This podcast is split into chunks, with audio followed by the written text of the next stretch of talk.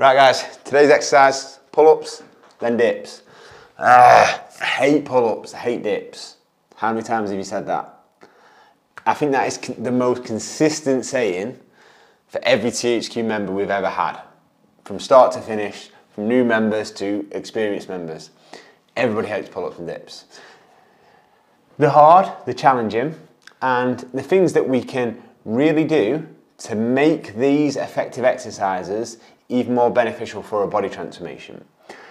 Now, get lean first, right?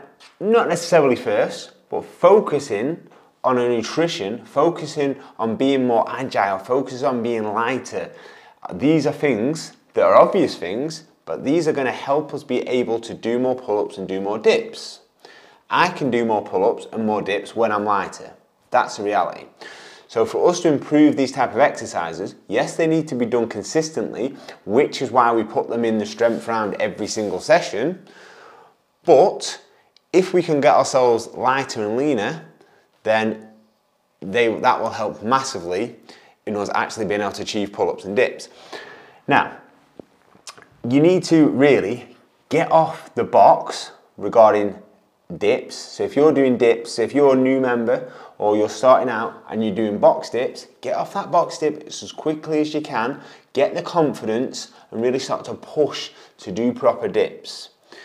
If you're doing pull downs and you've been doing that consistently for a while, get off the pull downs and get yourself up, push yourself up there to give yourself that ability to be able to do pull ups. You have to give yourself that confidence and first to try them, right? When we're doing pull, ups and dips, take as much breaks as you need, right? By having that little couple of seconds just to give yourself, don't feel like you're failing. Like a lot of us feel that if we give ourselves an extra few seconds when we're failing, if our body is being pushed to the limit to even just do one pull up or one or even just a pull up with bands or anything, if it's being pushed to the limit and you need that little bit of extra rest, that is, is hugely beneficial. It's hugely beneficial rather than going for the easier option of doing the regressed exercise. Now, tips. Obviously, starting on the thicker bands, going down to the thin bands for pull-ups and dips is something that we recommend. It's something that is easy for us to track the progress and easy to help assist you doing it.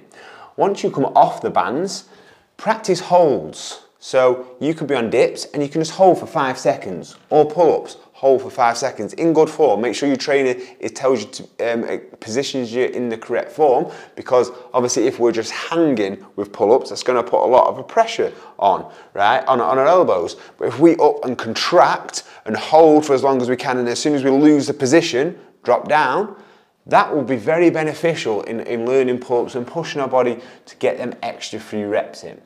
We can also try negative reps. So you can, when I first started learning pull-ups, you jump up and then come down slowly. Rest on the floor, take a rest, then jump up again.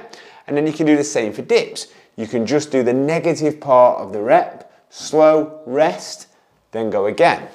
These are all very, very good ways to do it. Now, with pull-ups, we don't, we always need to make sure we go through the full range of the motion, of, of motion, but we are body transformation, we're trying to change our body shape, right? Do you have to get your head over the bar all the time? No, you don't. So from a pull-up point of view, when we're pulling up, think of more chest to the bar. It's a shorter movement, but we're actually going to be developing our back a lot more.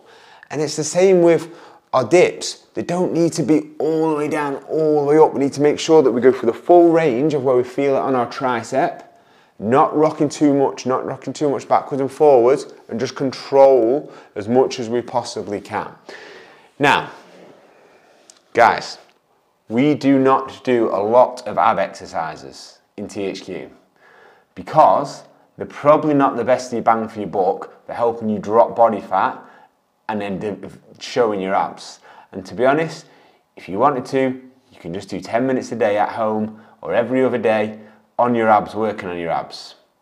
That would be something that you could possibly do at home, but when you're in THQ, you're doing bigger bang for buck exercises. And if we master these big exercises like pull-ups and dips, then there is not going to be no better way than actually achieving a six pack or achieving a body shape that we're happy with, Mastering these bigger exercises is going to be a lot more bang for a buck than doing any little ab exercise or anything like that when it comes to giving a whole body shape what we probably all have in our head what we want to achieve.